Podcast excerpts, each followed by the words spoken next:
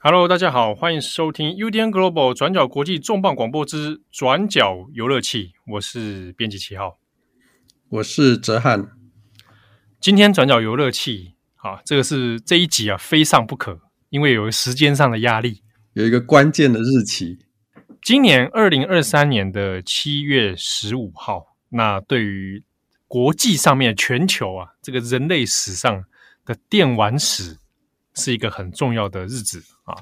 这是呢，红白机问世的四十周年，红白机也变成大叔了。嘿，对对，四十岁哦。红白机哦，是这个俗称啊，就是任天堂以前那个主机有没有？嗯，因为红色跟白色相间嘛，所以在台湾俗称就是红白机。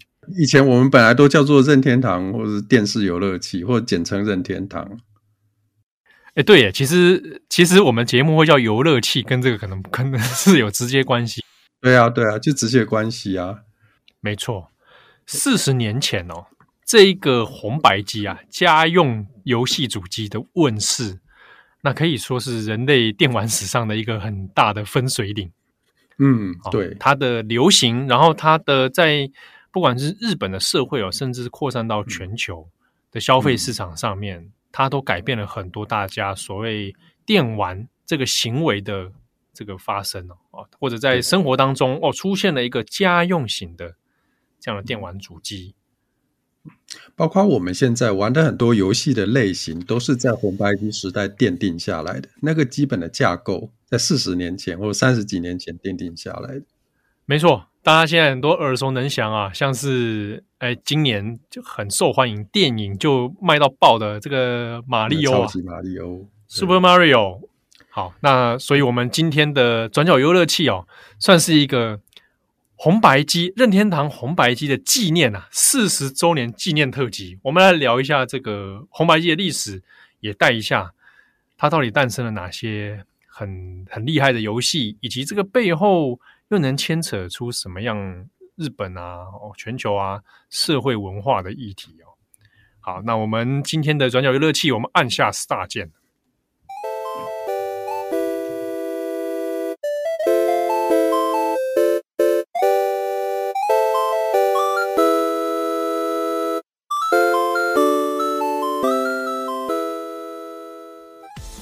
照惯例，我要这个哲翰你。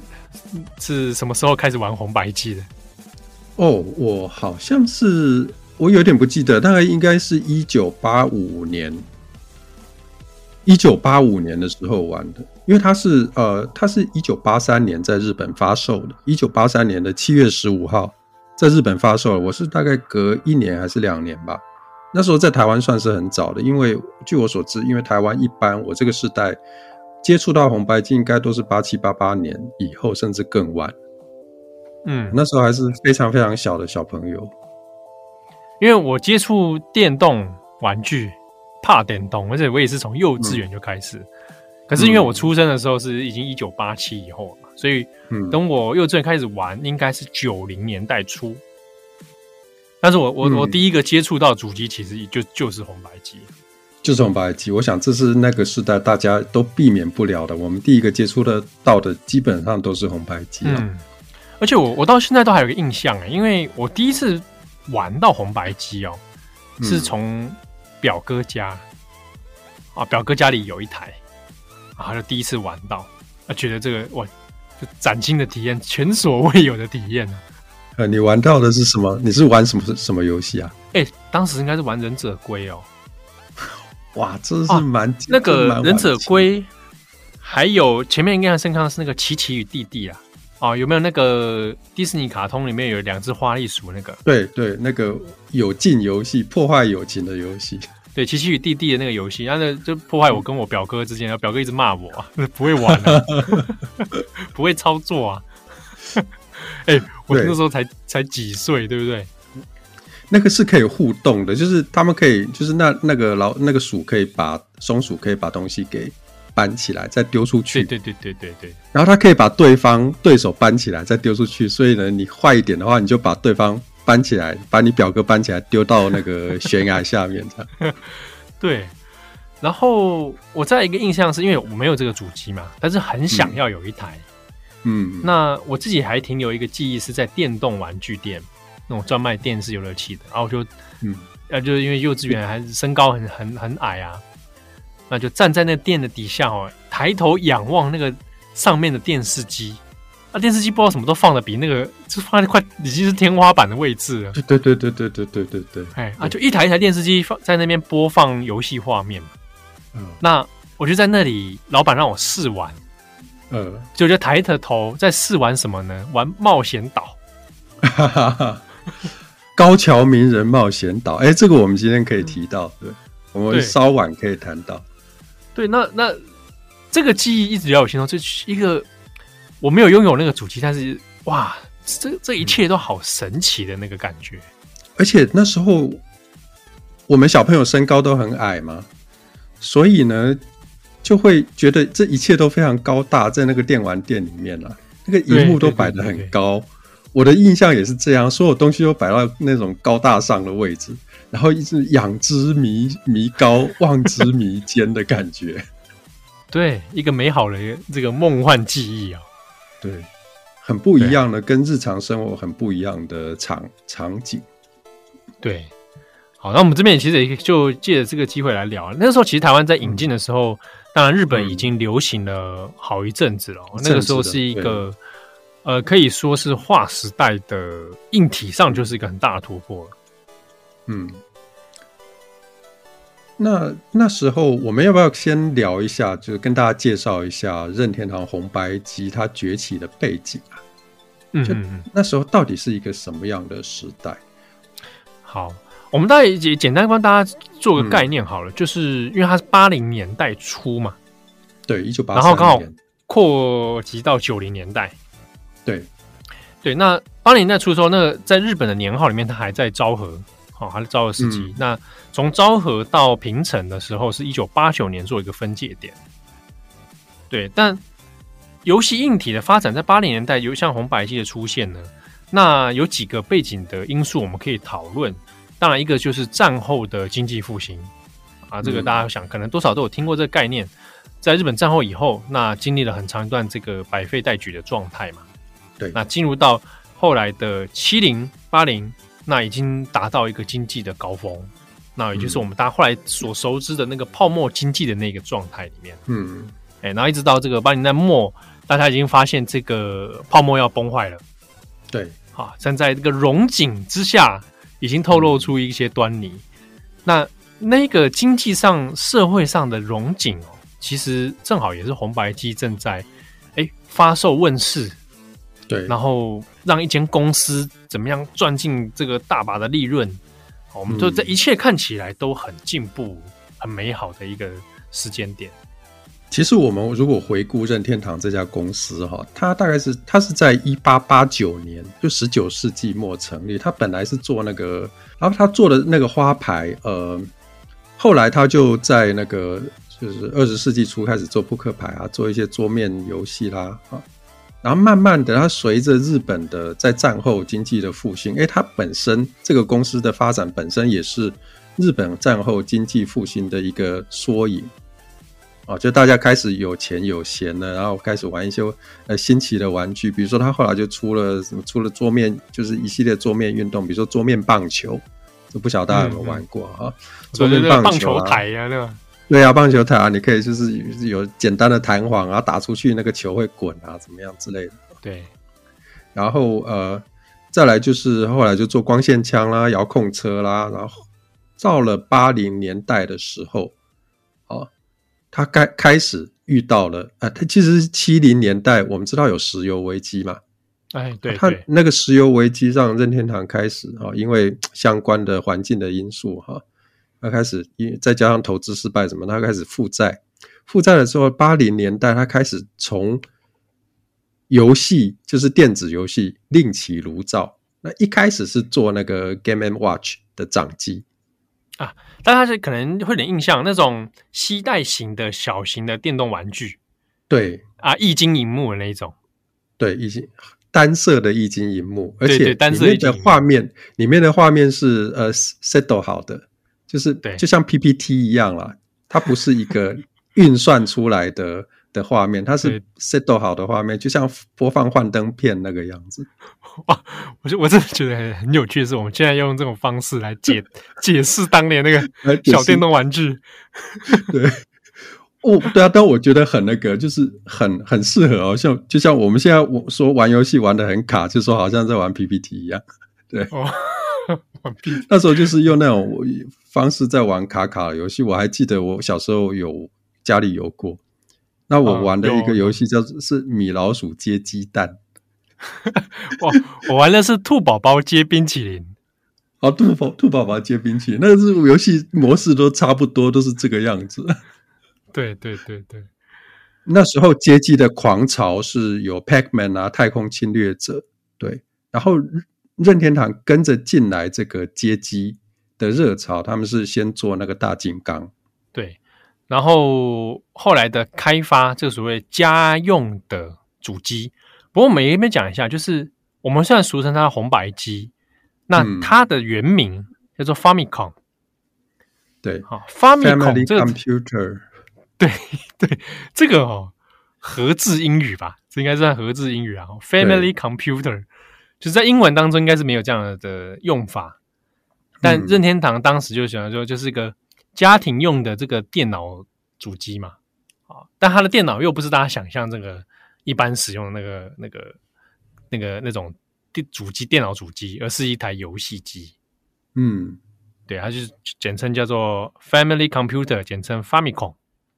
那其实我们知道，那个 FC 哈红白机，它并不是第一台家机，不是第一台家用游戏机啊。那在那在那之前呢，有一个更经典的、更早期的呃经典游戏机，是美国的雅达利。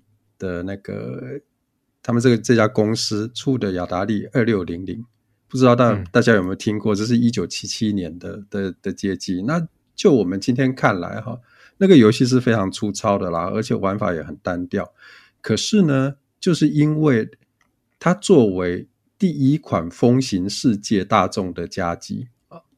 在那之前当然有其他家机，但是它是第一款这个我们说爆炸型的家机。那时候在呃一九八零年前后啊，在美国的市场引发了很大很大的这个淘金热，就是突然市场爆炸，然后各各家公司都开始进来做游戏，包括连什么贵格麦片，你知道，贵格麦片都进来做游戏。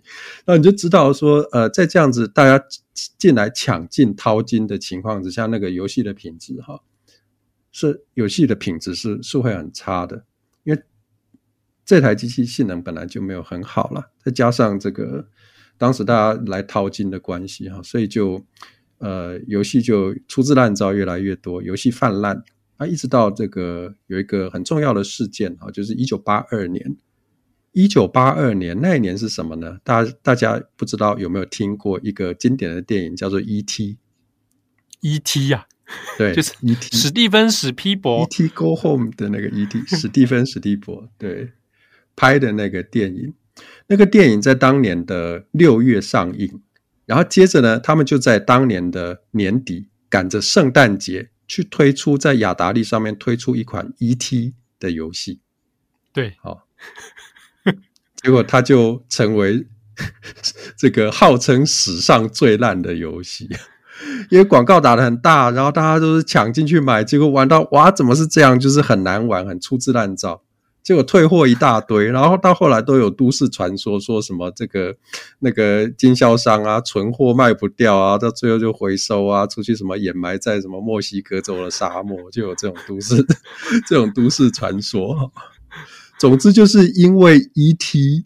这个游戏，它就被当成是一个转折。转折点，然后都被当作是一个标签吧，或者说呃某种替罪羔羊的代表，就是他接着就让这整个呃雅达利的游戏的家机的市场整个泡沫化。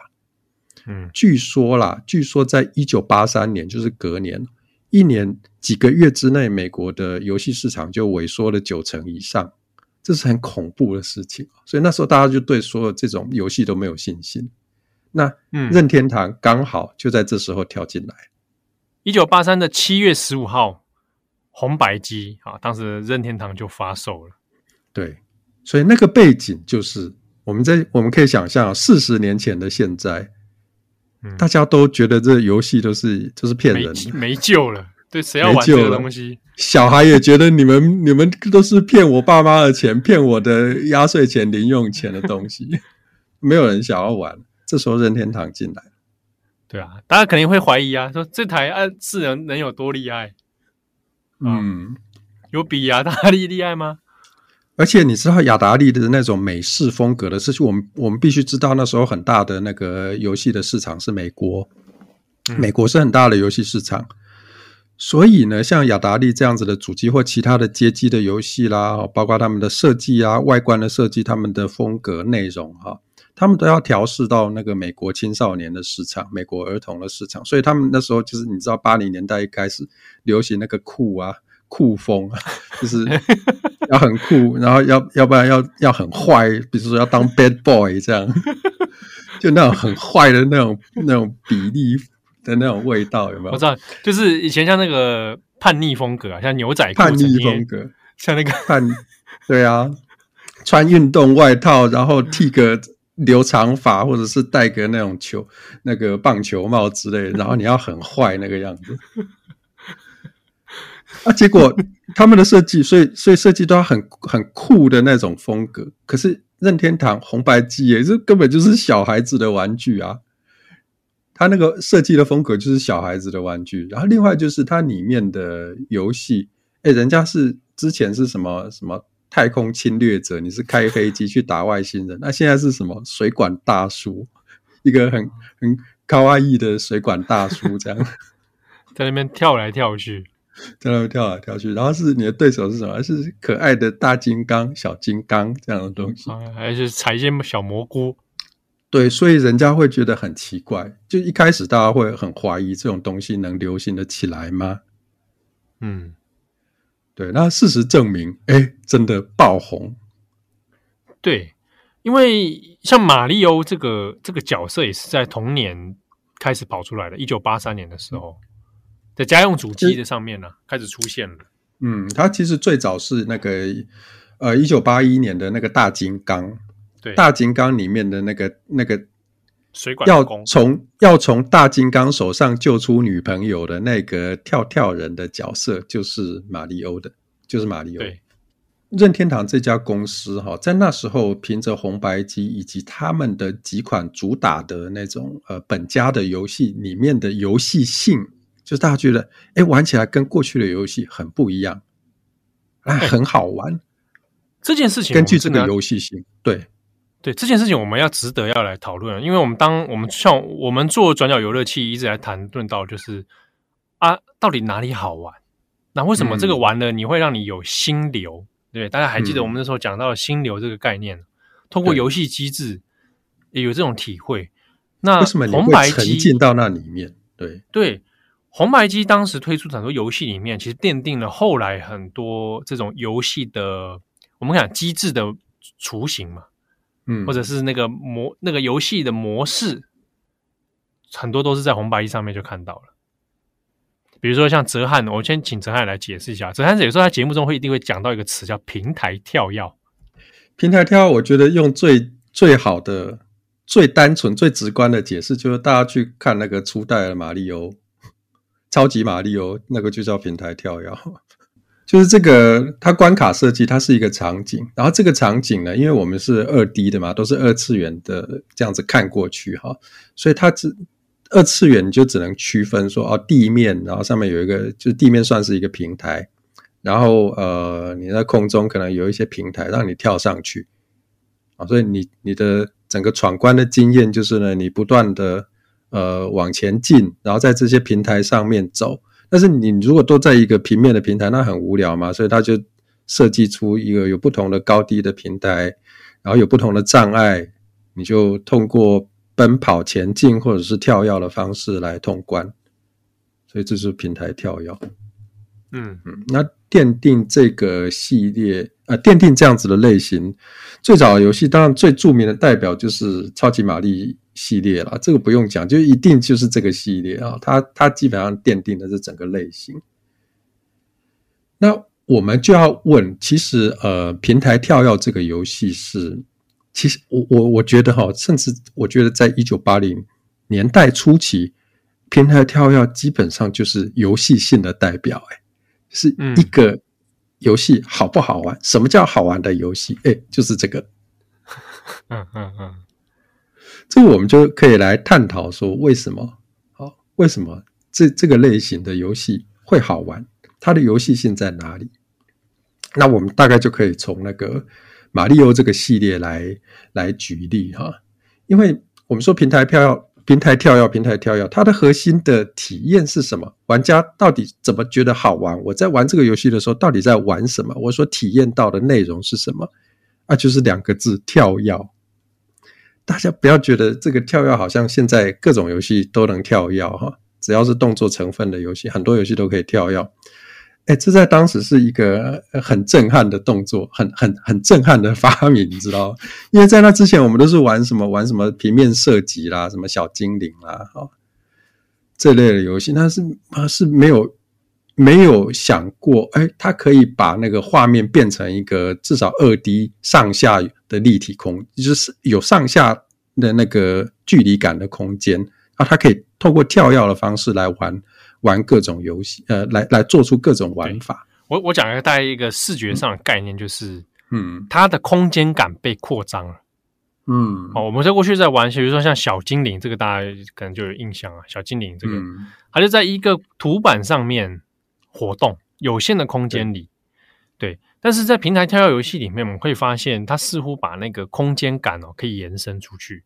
对，所以我们似乎是在一个动态的。会转变的场景里面在移动，嗯、对，那那那个这个转换其实对当时的这个游戏体验来讲是前所未有的。对，就我跳起来，我觉得，哎，我在里面做了一个我现实中也会做的运动的动作，那就好像往就是游戏的世界往模拟去去重现去再现我们的现实生活现实的动作又往前进了一大步那种感觉。另外就是，这当然是一个呃很核心的要素。那为什么马里欧系列的会有这么强的游戏性，会有会会这么好玩？其实我觉得还有另外一个因素，就是它把所有的游戏设计的的各种要素都扣紧在跳跃这个行动上面。比如说，我们知道哈，我们现在很粗略的讲哈，一个游戏它的一个这样子的游戏，它有什么样的有哪些构成的要件呢？比如说，第一个一定是一个空间的动线，也就是那个场景你怎么安排，你怎么设计，你的路线怎么设计啊？你有哪些平台啊？哪些比如说有些地方有断崖、有悬崖，有些地方有障碍，你要跳过？啊，一个空间的设计。第二个是什么？有互动的物件。什么叫互动物件？就是有敌人呐、玩马里奥就是比如说乌龟、乌龟啦、蘑菇怪啦，哈，各种或者食人花啦这些东西，那包括这个呃香菇啦，或者是火焰花那些你拿到的会会增加你的能力的道具，这是这些都是互动的物件。那第三个是角色本身的行动，也就是马里奥的奔跑、跳跃的能力等等。而这三项元素呢，哦，在他们的设计里面。在这款游戏的设计，在这个系列设计里面，都围绕在跳跃这个基础的行动上。你基本上可以用跳跃的方式来解决一切空间动线，你就是解决呃你要怎么行进，然后怎么跟这些呃敌人啊，或者是跟你的呃道具互动，而且它这个操作又是很简单。好，那是因为像马里欧这种游戏，它是变成一个典型啊。那后来当然马上就变成形成一个风潮。除此之外，其实类似的游戏也还不少哦。其实我们在红白机上面可以找到的游戏类型哦，还有很多种啊。比如说我们之前讲快打旋风的时候，也有聊过说格斗游戏的始祖可能也会从红白机上面找到一些雏形，那种格斗啊、哦战斗的那种内容，或者是射击游戏，驾驶一个小飞机啊，然后发射飞弹啊这种。那这边我也想说，也提到，就刚刚讲到平台跳跃嘛，可能也有一个系列是值得稍微提一下，就是一九八七年的时候，在红白机上面登场的这个洛克人，洛克曼啊，在英文叫做 Mega Man。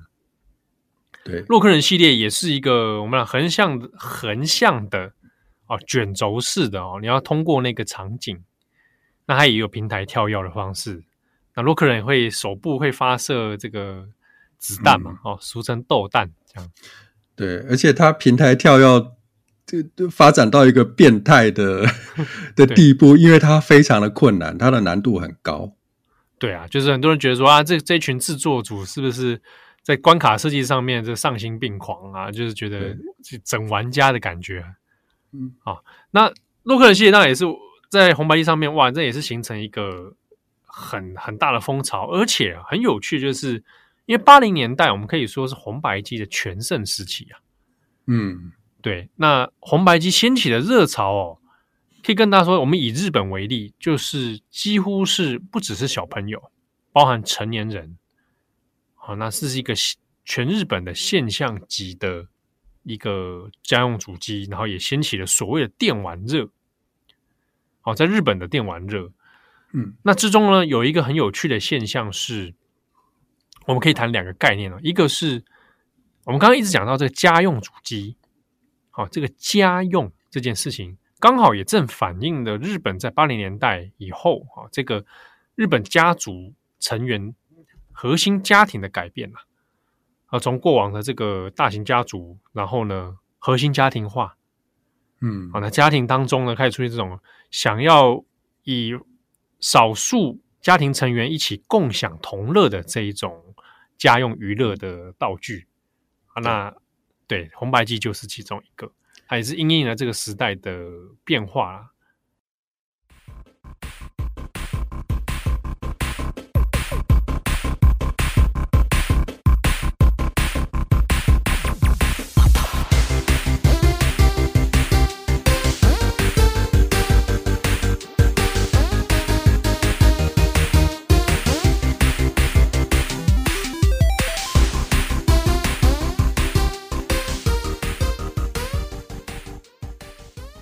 红白机一开始做就是可以两人同乐，那是因为我们可以理解是因为当时硬体成本的限制，哈，两人同乐。那比如说到后来的任天堂本家的主机里面，哎，都可以做到四人同乐。那那四人同乐正好就是一个核心小家庭的的人数嘛。对，不过我们其实光是两人同乐这件事情，就可以看得出来，他希望你不要只是一个人玩。对，它的红白机的那个主机设计就是左右两侧可以放上各一只手把在上面嘛。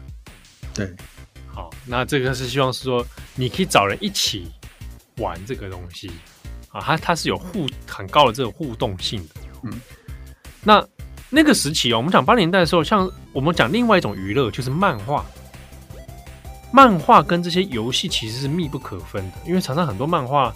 的题材可能会变成游戏，游戏变成漫画或者是动画，比如说像超级马里奥就是啊，对啊，或者我们讲那个时候七龙珠，哎，它也出现在红白机上面了。对啊，这就就更不用讲这种现象级的漫画作品，它基本上一定会出现在游戏里面。那就很早就有这种跨 IP，就是 IP 的操作了啦，跨平台的 IP 操作。对。所以我们可以知道，说你把它拉回来看，那个时候八零年代，哈，七零八零红白界全盛期的时候，它跟整体的日本的大众娱乐哦有非常密切的关系，彼此是联动的，啊，会带动那个购买潮啊，会带动整个文化的形成。而这形成之中呢，我们可以值得注意一个现象是，所谓的专业玩家，他开始被注意到了。哦，什么叫什么？像是什么叫专业玩家呢？嗯，对，什么叫专业玩家呢？不知道大家有没有听过一个人的名字，叫做高桥名人。哇，这个听到这个名字的时候，应该都年纪都有有一段年纪了哦。高桥啊啊，塔卡哈西，这个高桥就是这个高架桥的高桥。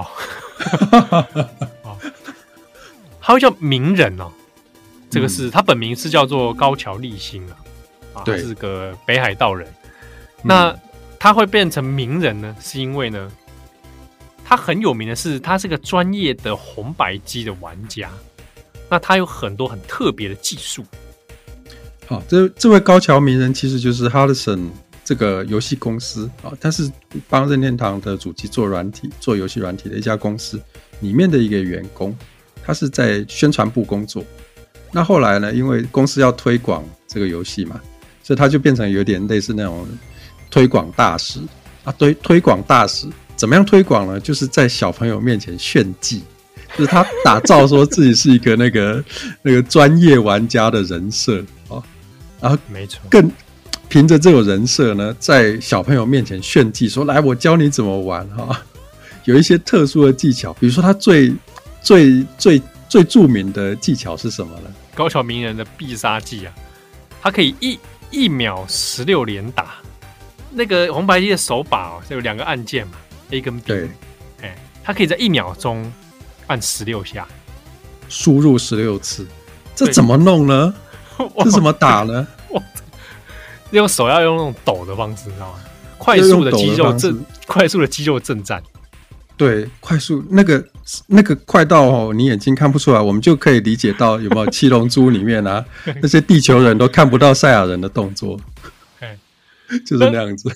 他当初高桥名人是因为玩那个 Star Force 啊，那个射击游戏。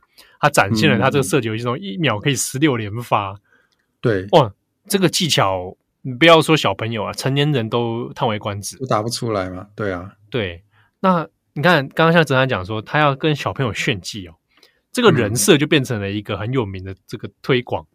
所以在那个时候的一些漫画杂志，像很有名的时候，月刊《Colo Colo》，《Colo Colo》就是后来台湾有引进是快乐快乐。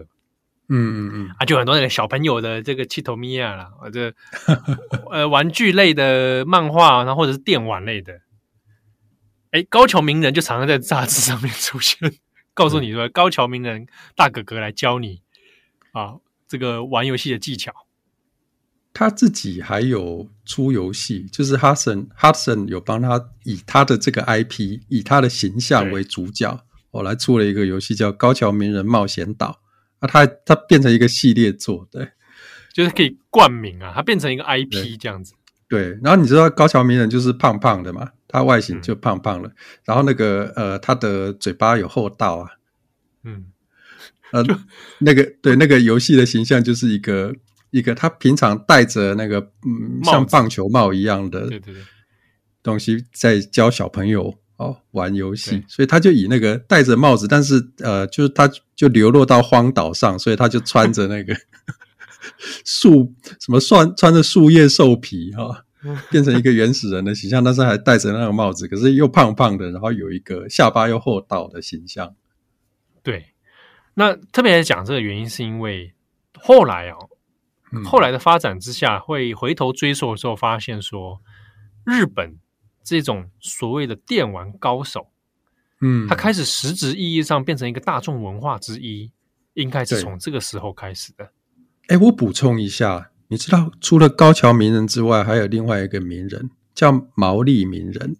那时候名人有，哎，我们先解释一下名人。名人他们是沿用那个围棋里面的头衔。对，哎，最有名的像台湾最知道的应该是塔矢名人，塔矢名人了，对，麒麟王里面的塔矢名人。对，就是沿用那个这个头衔，所以他们在在那个电玩界里面，他们也说哦，我们电玩界也有名人，哦，是高桥名人。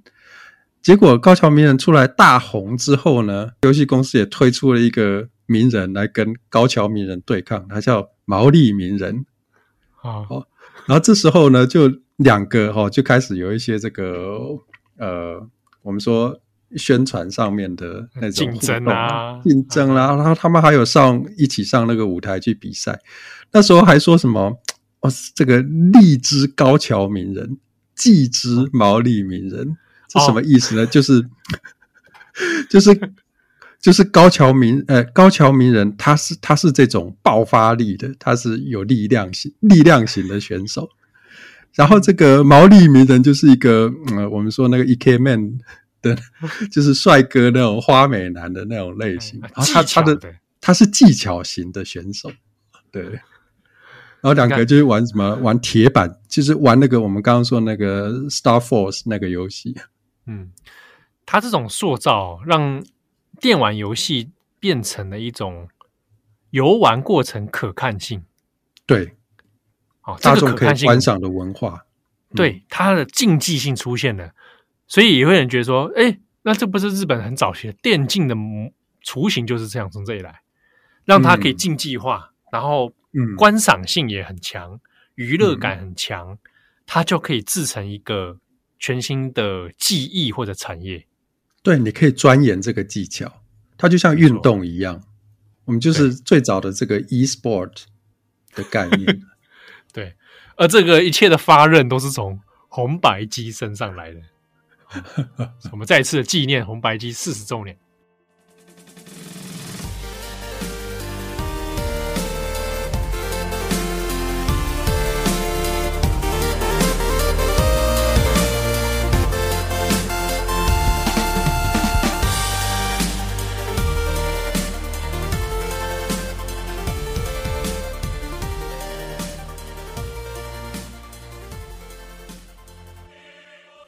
不过我们现在讲啊，这个八零年代这个是红白机的全盛期，那进入到九零之后，这个大家当然红白机让任天堂一家独霸这个现象，别人也是很吃味嘛，啊，一定会有竞争对手出现。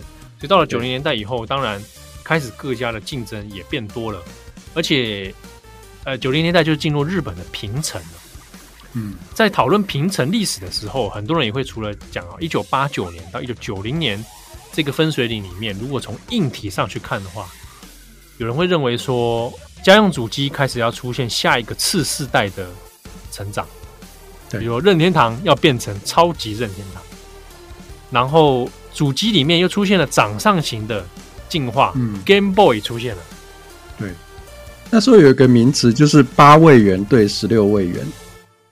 像我们知道任天堂的主机是八位元的格式，然后那时候就会，其实那时候我们都不知道位元是什么东西，可是就觉得哇，这个名词啊，好有吸引力啊！从八位元变成十六位元呢，哎，我们现在有十六位元的主机，然后你就问我什么是十六位元，那就不知道。但十六位元就是很强的的感觉，对。那那时候比如说像那个 Sega 的 Sega 的 Mega Drive 哦，也是十六位元的主机嘛。那超级任天堂也是十六位元的主机，那时候有一个这种呃，我们说主机世代的迭代。那我们知道，我们现在电脑都是六十四位元的，嗯、我们电脑现在电脑都是六十四位元的，所以呃，大家可以知道十六位元是一个什么样的概念。但对对那时候来讲，就是一个巨大的技术的飞跃。好，不过哈，在这样子的呃主机有九零年代主机游戏的争霸里面，我们现在也知道，任任天堂也没有输哈，任天堂到现今天还算是一个很大的赢家。那为什么呢？我我会觉得说，这是因为任天堂他们呃早期所建立的那一套游戏的设计的理念，我们说创造游戏性的那一套方式啊，一直延续到今天，以至于说呢，我们可以很。很清楚的分辨出有一些游戏就是任天堂做的，是他们独家的风格，然后有他们独到的游戏性，然后这些游戏性呢延续到今今天呢，我们说从这个四十年前，将近四十年前的大金刚啦、马里欧、超级马里欧的时代，延续到今天，当然今天超级马里欧的系列还在继续出嘛，我们知道，呃，可能在今年吧，哈，超超级马里欧系列这种经典平台的系列作要出。要出新作了，经典平台跳跃的系列作要出新作了。好，那不管，但是我们就看到，在晚近的游戏里面，任天堂本家的游戏还是可以看到他们的这种游戏性的风格。比如说斯普拉顿，不晓得大家有没有听过？斯普拉顿啊，这个在 Switch 现在新的主机 Switch 上面非常的哦。呃，现象级的游戏哦，对，它是一个现象级的游戏哦。我们简单来讲哈，相较我很很简单的来介绍它是什么，大家就想，相较于这个，我们知道任天堂的游戏性建立在一个单纯的核心的概念上面，比如说马里欧是跳跃，那斯普拉顿是什么？就是涂色，就是喷漆涂色，对，嗯，它是一个射击的竞技游戏哦。可是呢，它的玩法并不是说我用枪啊拿武器去杀杀对手，并不是这样。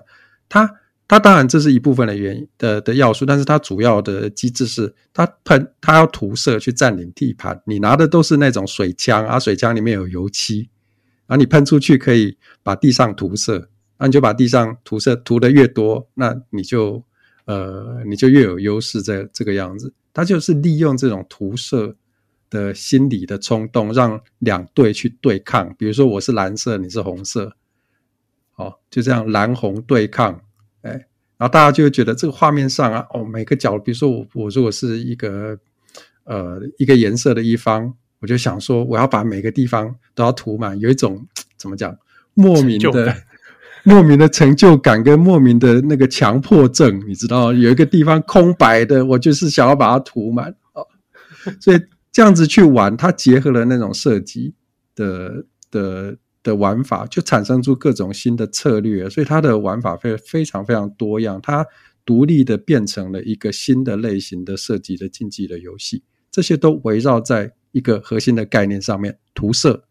然后这也是任天堂在设计游戏的时候，我们可以说它是一种极简主义式的设计的的逻辑哈，就是它要把所有东西都简化的。非常的单纯，然后围绕在这个简单的一个概念上面，我去做发展，然后结果就让游戏变得很好玩，因为它的核心机制并不复杂，可是它可以做出很多千变万化的、嗯、的东西来，这是一个例子。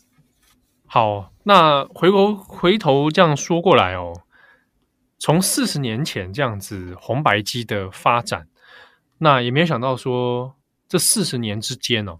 让不仅是任天堂这家公司已经变成一个全球非常著名的一个游戏公司的 icon，那红白机或者是红白机的系列游戏里面所出出现的这游戏模式，其实在一定程度上是奠定着后来我们到今天玩电玩游戏一个很重要的一个我们讲元祖啊。嗯，对啊。那如果拉回到日本的文化里面，其实到现在我们讲到像 Nintendo。啊，任天堂，或者讲到电玩游戏的时候，其实都在文化的底蕴里面。我们可以说，任天堂它是构成了这些日本人对于电玩游戏认知啊，它的概念里面是直直接结合在一起的。嗯，对，甚至是呃，变成一种某种程度上一种国民或者民族文化、国家文化里面的一个元素哦。其实讲一个很明白的例案例，就是那时候东京奥运要准备要预告的时候，大家应该都还记得。二零二零年，就呃最早是二零一六年那个里约奥运闭幕式，对，闭幕式上，然后奥运的时候，对，当时的首相安倍晋三是用马里欧的这个角色冒出来嘛？对，对，在全球瞩目的舞台上面用马里欧的角色出现，这其实就是任天堂说。做出来的这种形象了，大家一看就知道了。啊，因为这是是日本，就是日本。因为大家回想，但或者是说，也可以去网络上回去看这段这段影片，现在还有哈，就是他们现做的一个影片，就是在在日本，在日本呢出现了两个角色，第一个是马里欧，第二个是哆啦 A 梦。嗯嗯，那这两个角色分别代表了。日本的动漫跟日本的游戏，就是动漫是呃哆啦 A 梦代表，然后日本的游戏是马里奥代表。那我如果我们说这个 ACG 文化就是动漫游戏的文化呢，是日本国民认同的一个很重要的部分的话，因为你看他要在全世界的舞台面前呈现自己的样貌，他他居然是用这个角色来这两个角色来呈现自己。然后后来呢，后来他们那个画面就是。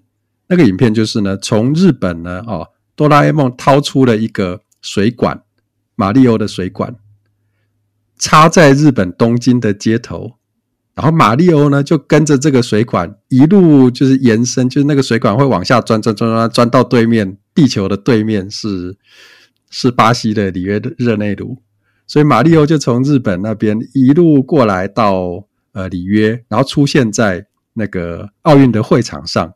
结果出现的是安倍，对，这个我就讲一下，这跟日本讲的那个对指点啊，对，啊，就是日本的对指点，从地日本的地心直通到地球另一端出来的，正好就是巴西，对，哦，就讲那个日本讲的那个对指点概念，所以它这个是有点那个刚好一个蛮有意思的这个互通啊，蛮有意思的设计。就所以就出来就是一个安倍，他原本是穿着马里欧的服装，结果哎，马把马里欧服装脱下来，哦，原来是日本首相。对，就日本是用这种方式在全世界面前呈现自己，而且很有趣。我就听那时候的播报啊，那时候那个英文的播报，英文的播报都不认识哆啦 A 梦，哎，实况不知道哆啦 A 梦，哦，都说 Mario Mario，就只认识 Mario。对。然后到后来，奥运东京奥运正式举行的时候，大家应该都还记得，选手进场的音乐都是游戏音乐，嗯，都是游戏音乐。对，就可以知道哦，这个变成了国家文化对外的一个，我放出来大家就会知道哦的一个东西。你知道台湾队进场的背景是什么吗？哎，背景是斗恶龙吗？是吗？不是，我有点忘记。魔物猎人。是魔物猎人，魔物猎人。你那时候还传讯息跟我说，你们蒙航得逞 啊！对，我想起来了，我想起来了，对，你们蒙航玩家得逞了 啊！全台湾就很感动啊，就很感动啊！就是一个一个国家在全世界面前呈现自己，是用游戏，是用游戏的文化呈现自己。对，我想这个在全球是绝无仅有。即便是游戏开发大国，像美国好了，我想好像你也很难找到一个说服全球、全世界的人，他可以放什么游戏音乐，全部都有都有共鸣。你就很难想象，比如说，如果对啊，如果说，比如说，呃，奥运办在纽约或者是洛杉矶，结果开场是什么什么龙与地下城，你怎么可能啊？开场是暴雪暗暗黑破坏神，怎么可能呢？对，你等下顶多就是米老鼠吧，米老鼠高高就可以啊。好，那节目的最后，我用一个小故事，红白机的小故事稍微结尾好了，就跟我个人有关。这是一段惆怅的回忆。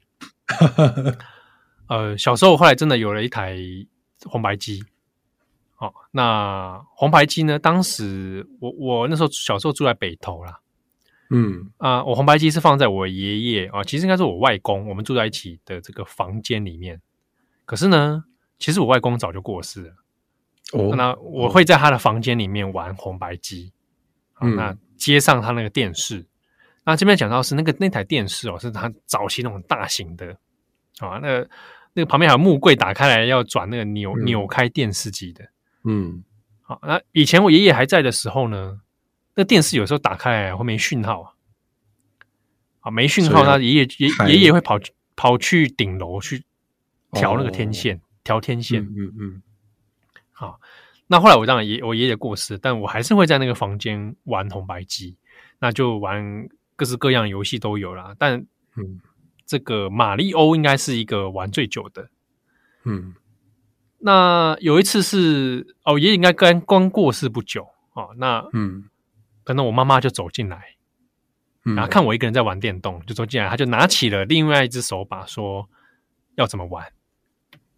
哦，好，那我当下其实是因为我正在玩马里奥，马里奥是一个人玩的，嗯，对，然后我就说，我就有点错愕，因为这个场景我我第一次遇到，家人跑过来跟你说这怎么玩，然后拿起手把了，可是我当下好好温馨的画面呢。对，可对我来说，我当下其实是失落的。嗯，我失落的点是，这是一个人玩的游戏。哦，对我我说这个不能双打。那你一听到不能双打，你玩，三代就可以双打。对，但是红白机 那个时候不行啊。对，但我妈就我妈就放下手把就走了。嗯，好，这心里面就给我的一个瞬间的失落，而那个失落里面其实也包含了一件事情是。嗯我在我过世爷爷的房间里面玩电动，嗯、哦，那其实已经没有人在帮我去调天线了，也没人会再问我说：“哎、嗯欸，你这个好不好玩？你要不要玩什么什么什么？”对，嗯、那当有一个我的母亲要过来跟我玩的时候，而我却玩着一个只能一个人玩的游戏，只能一个人玩的游戏。哦，这个在我幼小的心里面，好像隐隐约约，我不知道，它好像一个很强烈的印记忆。但我至今其实也不晓得该怎么解释它、嗯、啊，这好惆怅啊！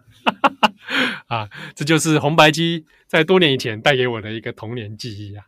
可是现在 Switch 绝对可以满足你这个，就不会让你再惆怅哦。我们接接着要夜配 Switch 这样，没有啊，没有，没有了，没有了，没有。可恶的任天堂啊！但是现在你看，哎，任天堂希望当初的可能知道我的心声啊，任天堂都要开发一些，就是希望很多人同乐的游戏。对，啊，好。那至于今今天我们也没有，我们也没没有来得及聊到说任天堂的本家的游戏所营造出来的那种家庭感啊，它的游戏社群感啊，好，这也许之后我们再找机会来谈，这也是很有趣的现象。对，对，好，感谢大家的收听，我是编辑七号，我是作者哲汉，祝福各位这个五运昌隆啊，游戏越玩越顺，我们下次见，拜拜，拜拜，下次见。